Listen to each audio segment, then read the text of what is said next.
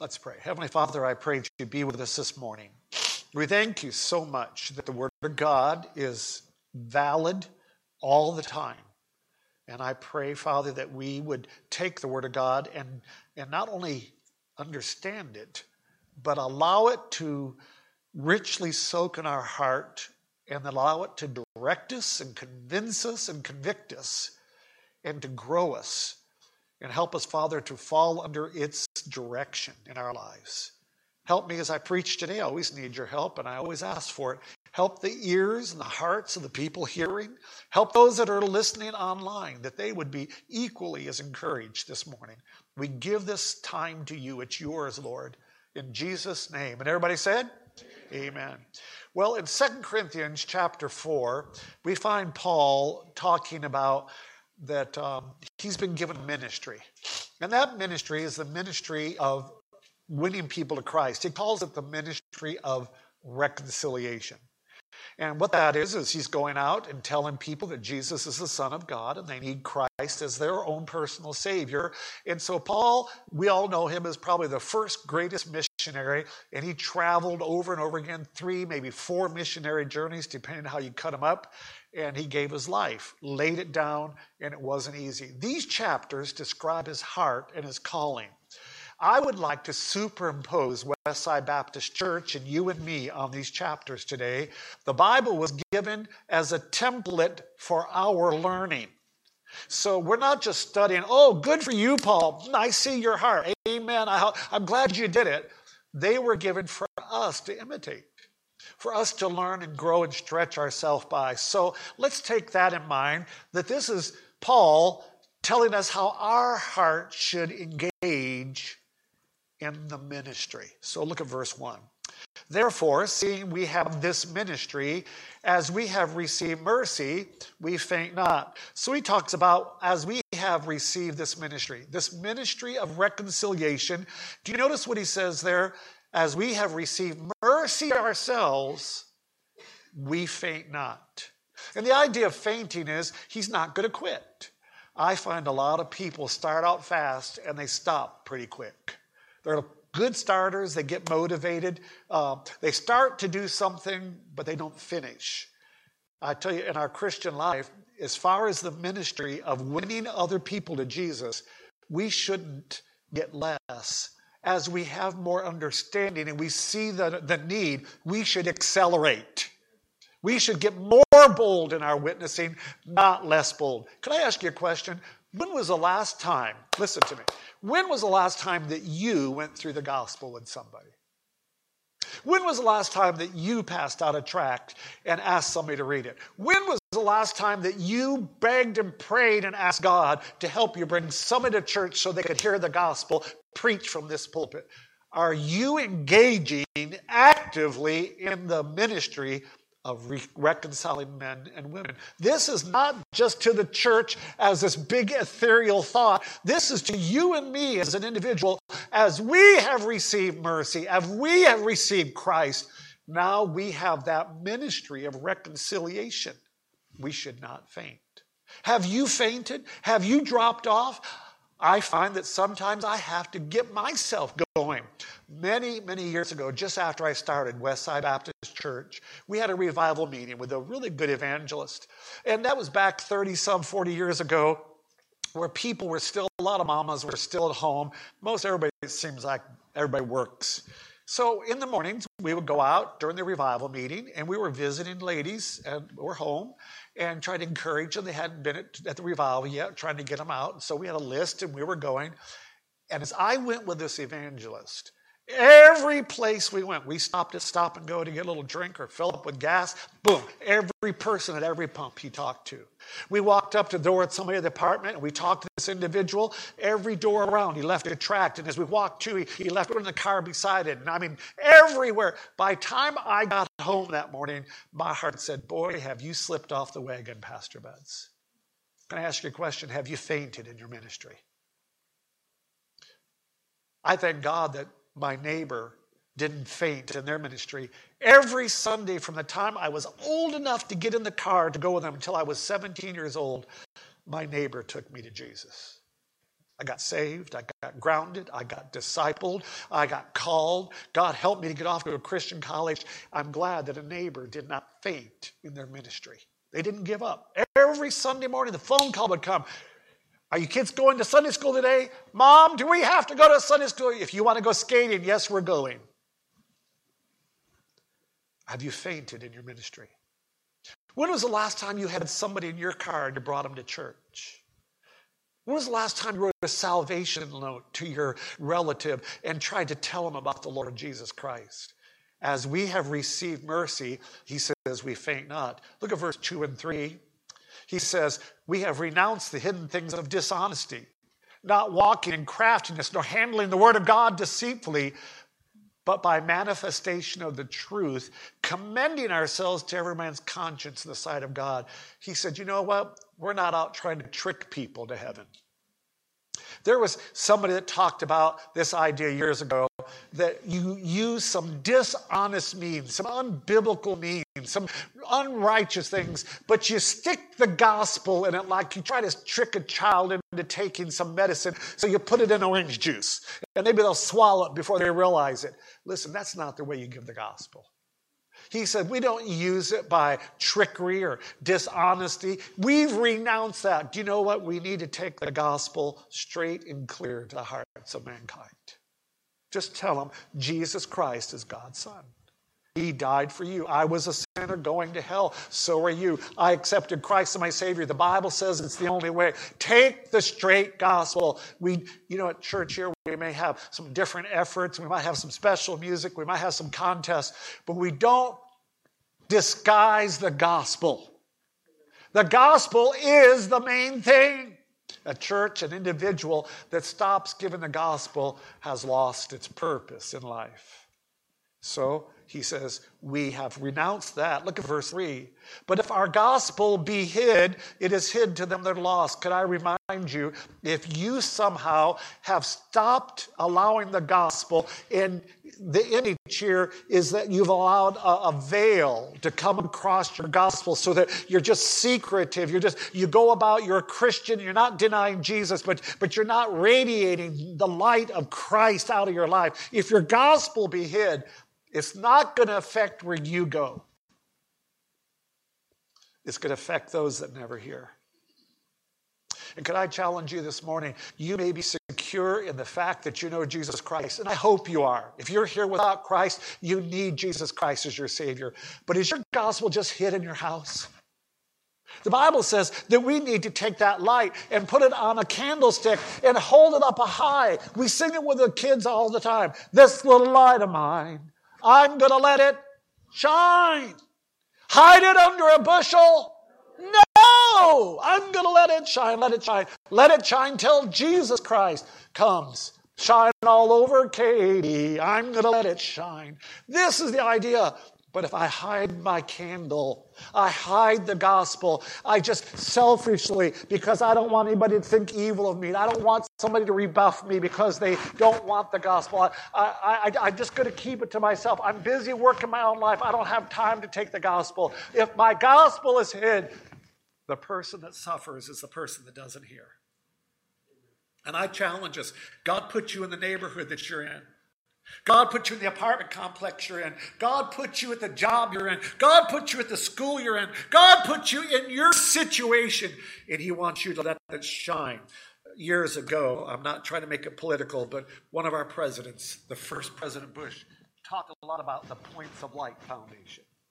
And what he was talking about, if everybody in our country did good things and we were all helping our neighbors, let all those little lights shine in all the neighborhoods, we could really have a bright light. America be a bright place to live. And there's a lot of truth in that. Wouldn't you agree? But we all should be good neighbors. Hey, a hundred thousand times that our light should shine as Christians with the gospel.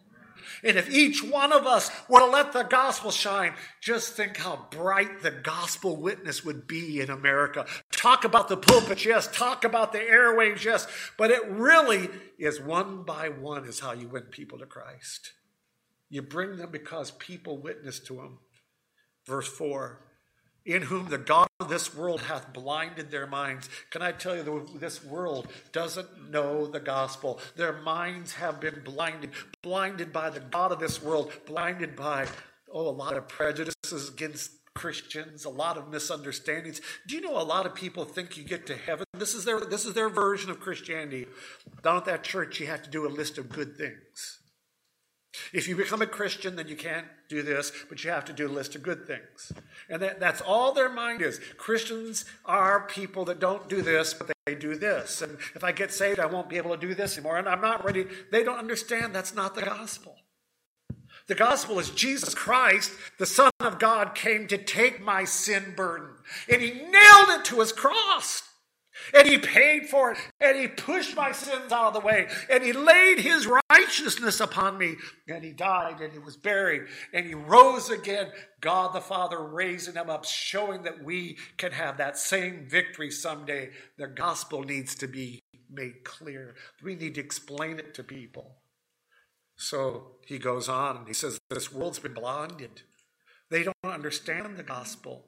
Another thing that's blinded with is they're blinded with the gods of this world, materialism. Materialism, what is that? They just want stuff. And they're working their head off for more and more and more.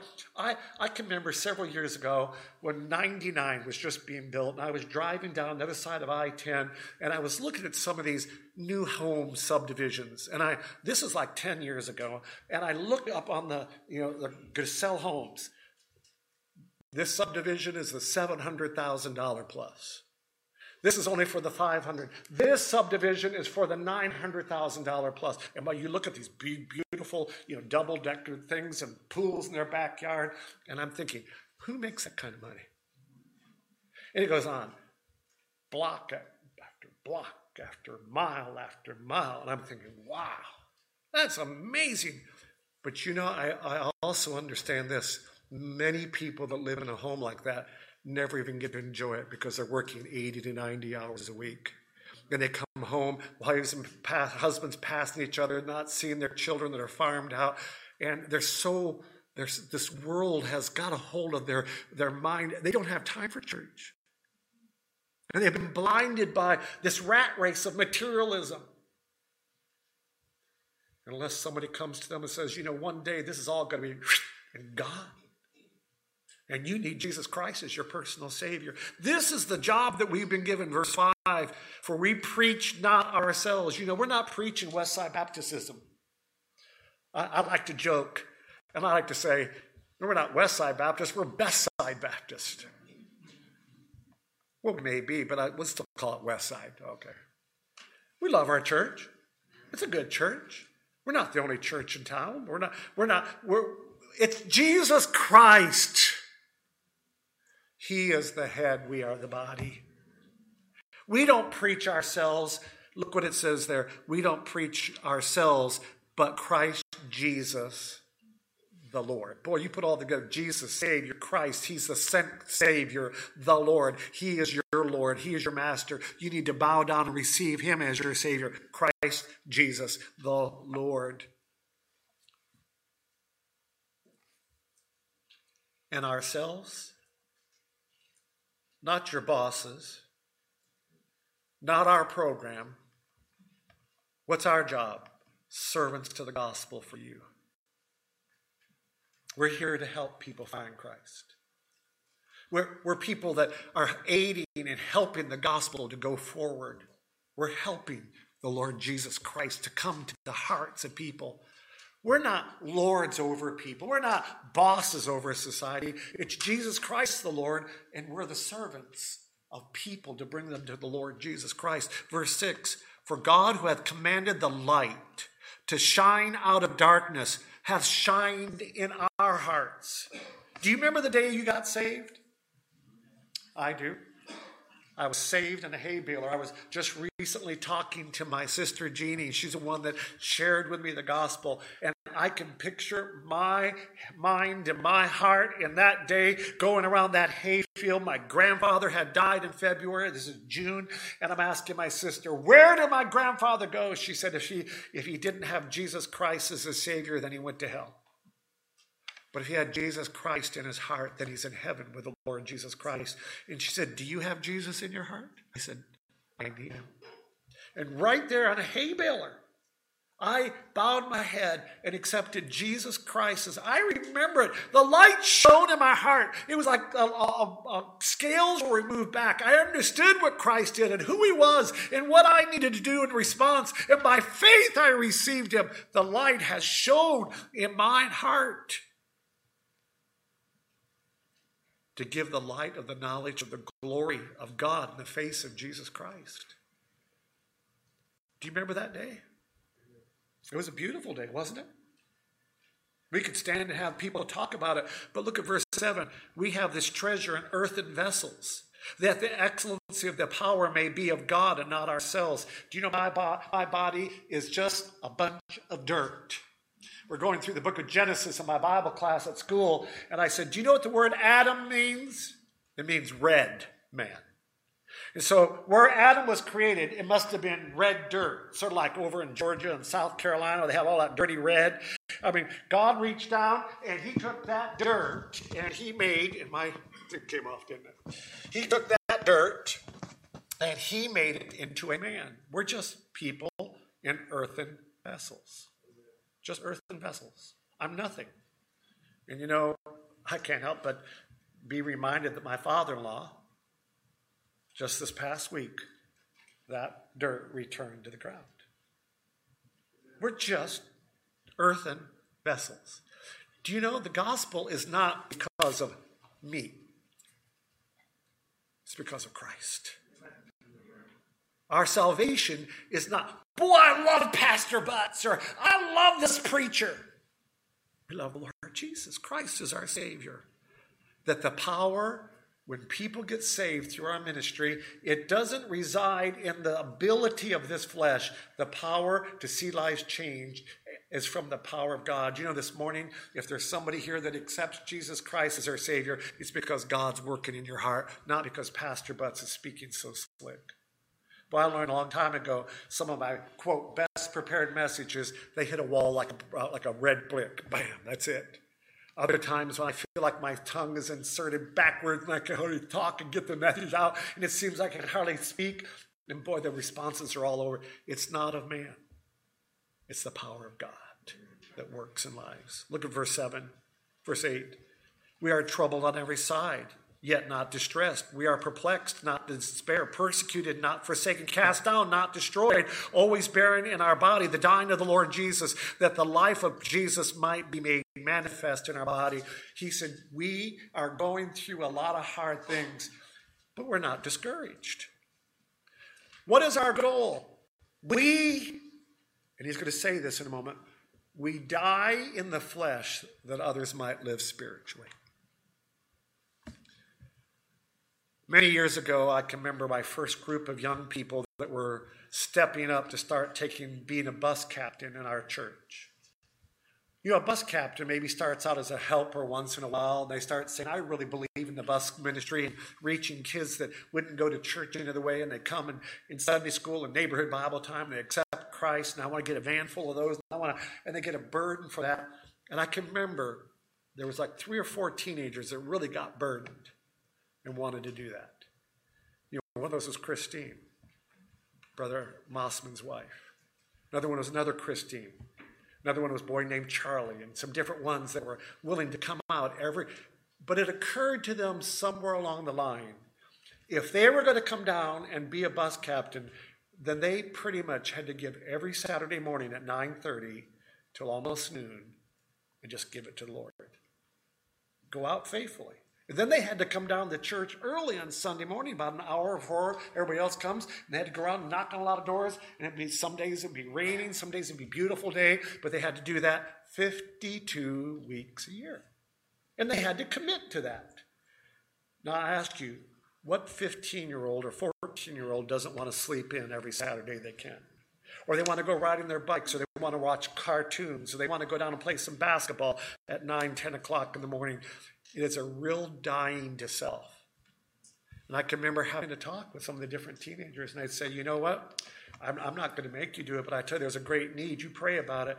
And watching several of those teenagers over the years, and I've watched it over the last 40 years, I've watched men and women, and I, I could call out some of the men and some of the ladies over the years that have laid this down as unto the Lord. They die that others might live. There's no shortcut to get the gospel out. Today, I don't think it's a mistake that I preach this message and we have three missionaries here. Do you know what those three missionaries did somewhere in their life? They said, Jesus, I want to get saved. Jesus, I want to get baptized. Jesus, I want to grow in the Lord. Jesus, I want to follow you. Jesus, I want to get prepared for whatever missionary ministry you have for me. And then the Lord laid on their heart India, Thailand, different places like that. And they said, you know what? I could be a lawyer, I could run a business. And do you know a missionary that has enough snap to go around the country raising support, go into another country, go through all that, and start a ministry? Would they probably have a pretty good business? Do they have a lot of drive and energy and expertise? Sure, they do. But they laid it down. And we say, Praise the Lord for missionaries. They've just done it on a grander scale than we should be doing on a local scale. That's how a Sunday school teacher becomes a Sunday school teacher.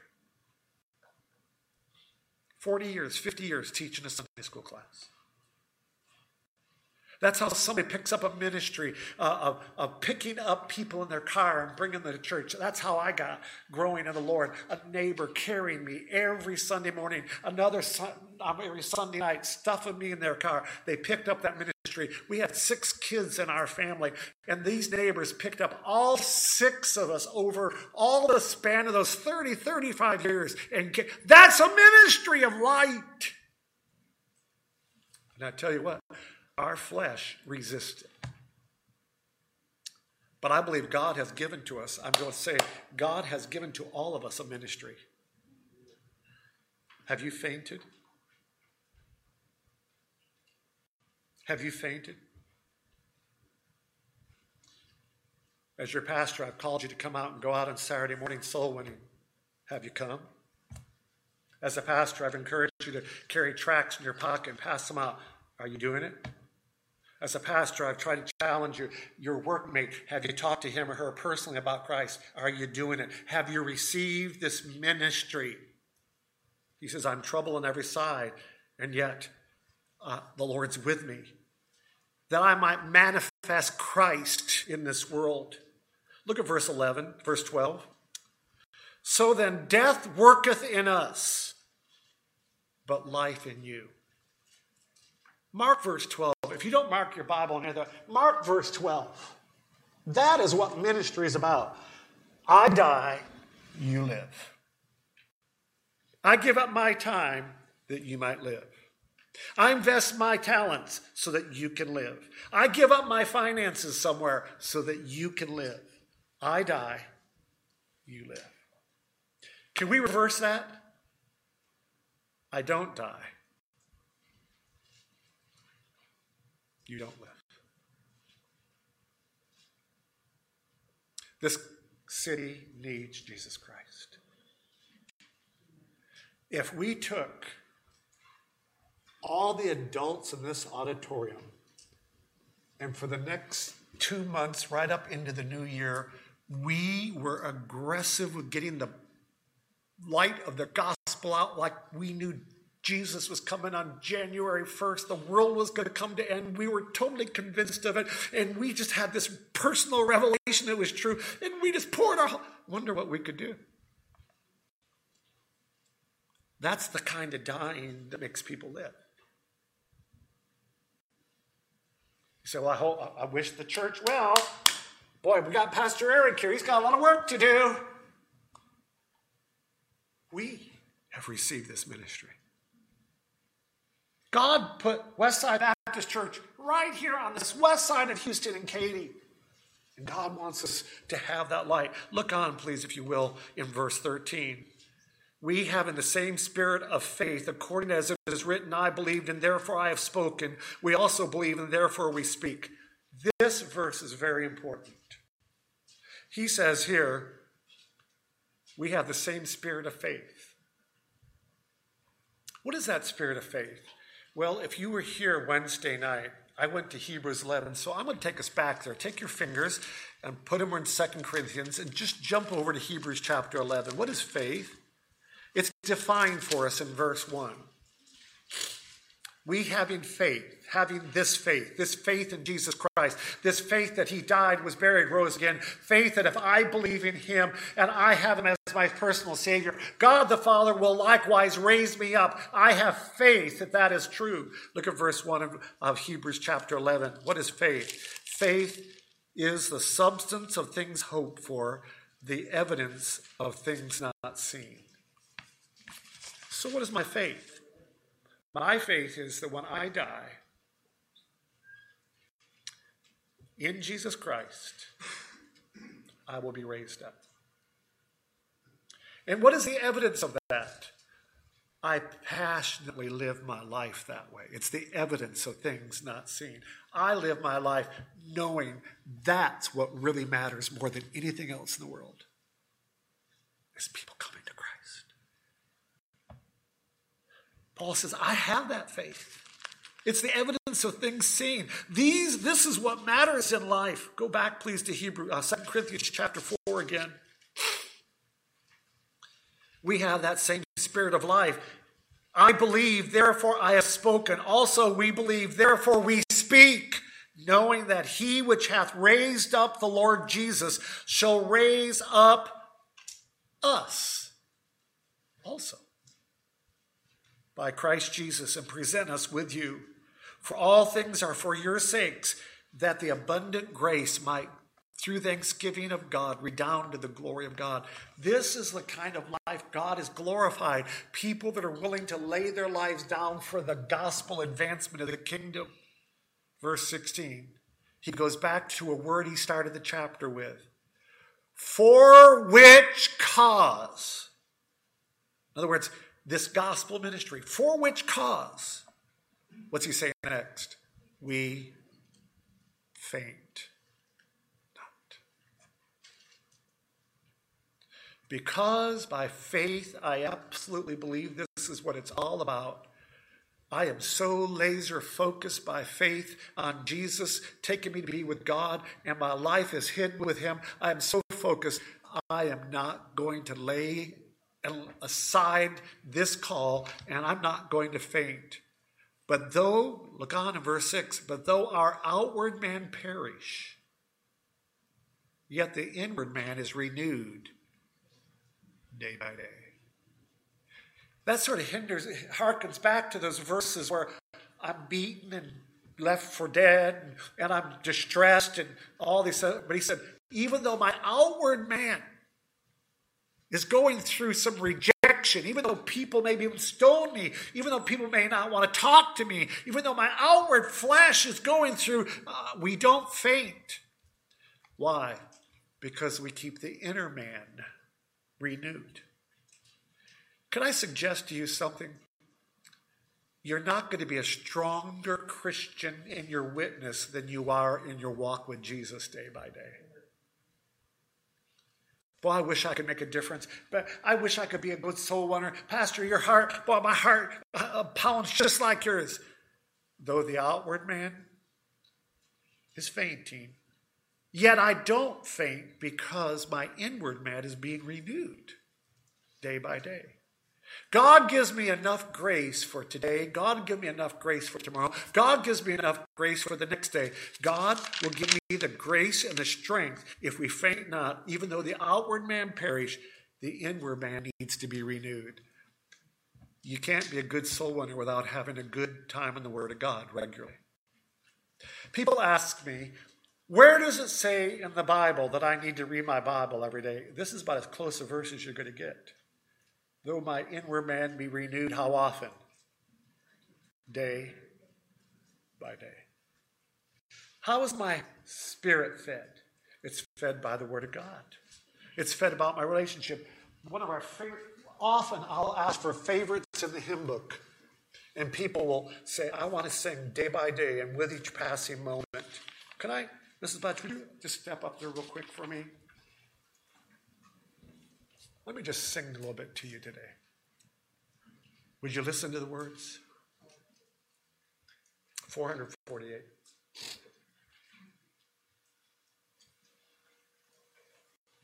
The outward man perishes, but day by day,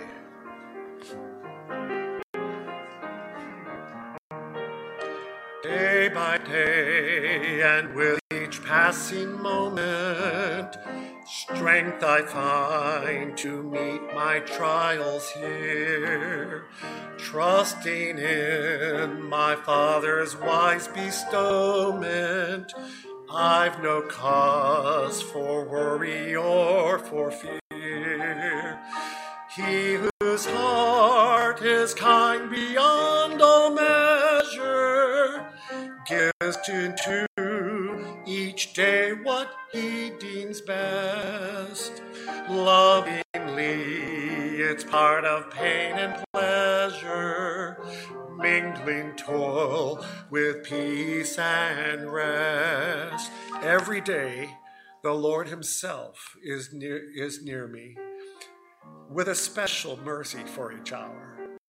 All my cares He fain would bear and cheer me, He whose name is Counselor and Power. The protection of his child and treasure is a charge that on himself he laid. As thy days, thy strength shall be in measure. This the pledge, this the pledge to me he made. Help me then in every tribulation. So to trust thy promises, O Lord, that I lose not faith, sweet consolation offered me within thy holy word. Help me, Lord, when toil and trouble meeting, ere to take as from a father's hand, one by one the days, the moments fleeting, till I reach the promised land. This summarizes, I think, pretty much as much as I could talk about in this verse. The outward man, this job we have to do as Christians, we're called to be soul winners. We're called to let the light shine out. There's a world that's blinded by this devil. We've been given a job, we've been given a ministry, and Paul says, I have accepted that ministry. I've laid my life down. It's been difficult. I've been in distresses. I've been in cares. I've been in hard places and straight, but God has always been there, and He's given me mercy. And my job to let the light that I have graciously received shine out for others. I died that they might live. I know Christ. My life is already in Christ, and now it's about bringing others to know the life that I have. I, by faith, know that's all that really matters in life is Jesus. You start putting that all together, Christian. Where are you in that ministry? Paul says this is what we need to do for our light affliction, which is but for a moment. And that idea of light affliction, our, our, our hard times that we're going through, the affliction there is the idea that we're going through um, some difficulties. It's but for a moment. That word, word moment means it's very momentarily. We think, oh, this is a hard thing. I'm working on this bus route. I'm teaching this Sunday school class. I'm helping in that choir. And I, I just can't. I'm just getting so tired. And sometimes I witness to my friends and they just think I'm a crazy. I don't have time to get to the end of my message, but you know how Paul ends in chapter 5, verse 1, the last verse? For whether we be beside ourselves, it is to God. Or whether we be sober, it is for your cause. That's an interesting thing, whether we be beside ourselves. I, I thought a lot on that. I couldn't help but think of the verse that says, Paul says, We are fools for Christ's sake. The world will never understand why you're so focused on the gospel. They'll think that we're a fool. Whether we be beside ourselves, it's unto God. So focused. I'm so godly focused on my mission in life that people think I've just gone over the edge. But for you, it's being sober minded. In chapter 5, he talks about one day that we're going to have to stand before the judgment seat of Christ. And he says, one day there's going to be a judgment, and God, our Creator, is going to bring us as Christians, and we're going to receive for the things that we have done in our life. And he goes to the next verse and he says this Therefore, knowing the terror of God. I looked up the word terror. I thought, well, that sounds like it's that word terror. I don't know why they didn't translate it. It's the word phobos, knowing the fear of God. I, as I get older, it seems like that has recently been a phrase that's just been resurfacing in my life. If I really understand who God is and who I am, and I hear his call and his direction, knowing therefore my understanding of the fear of God, I persuade men. I need to stand before God, and one day they're going to stand before God, and we all need to be ready. He says, I don't commend myself, but I commend Christ. I don't preach myself, I preach the resurrection of the Savior. And as he goes through all these different things, right in the middle of chapter 5, he says this that I'm confident that if I died, I'd be with the Lord. But he said, if I'm still alive, I'm not yet with him. He says, in my spirit, I want to be with the Lord. He says, I understand there's a much greater calling on my life. It's important that I live unto the gospel that they might live. And so he says, let me just read what he says. Therefore, we're always confident, knowing that while we are at home in the body, we are absent from the Lord. We are confident, I say, and willing rather to be absent from the body and to be present with the Lord. But whether we labor, that whether present or absent, we may be accepted of Him. One day, God's going to look at Westside Baptist Church and He's going to look at you and me.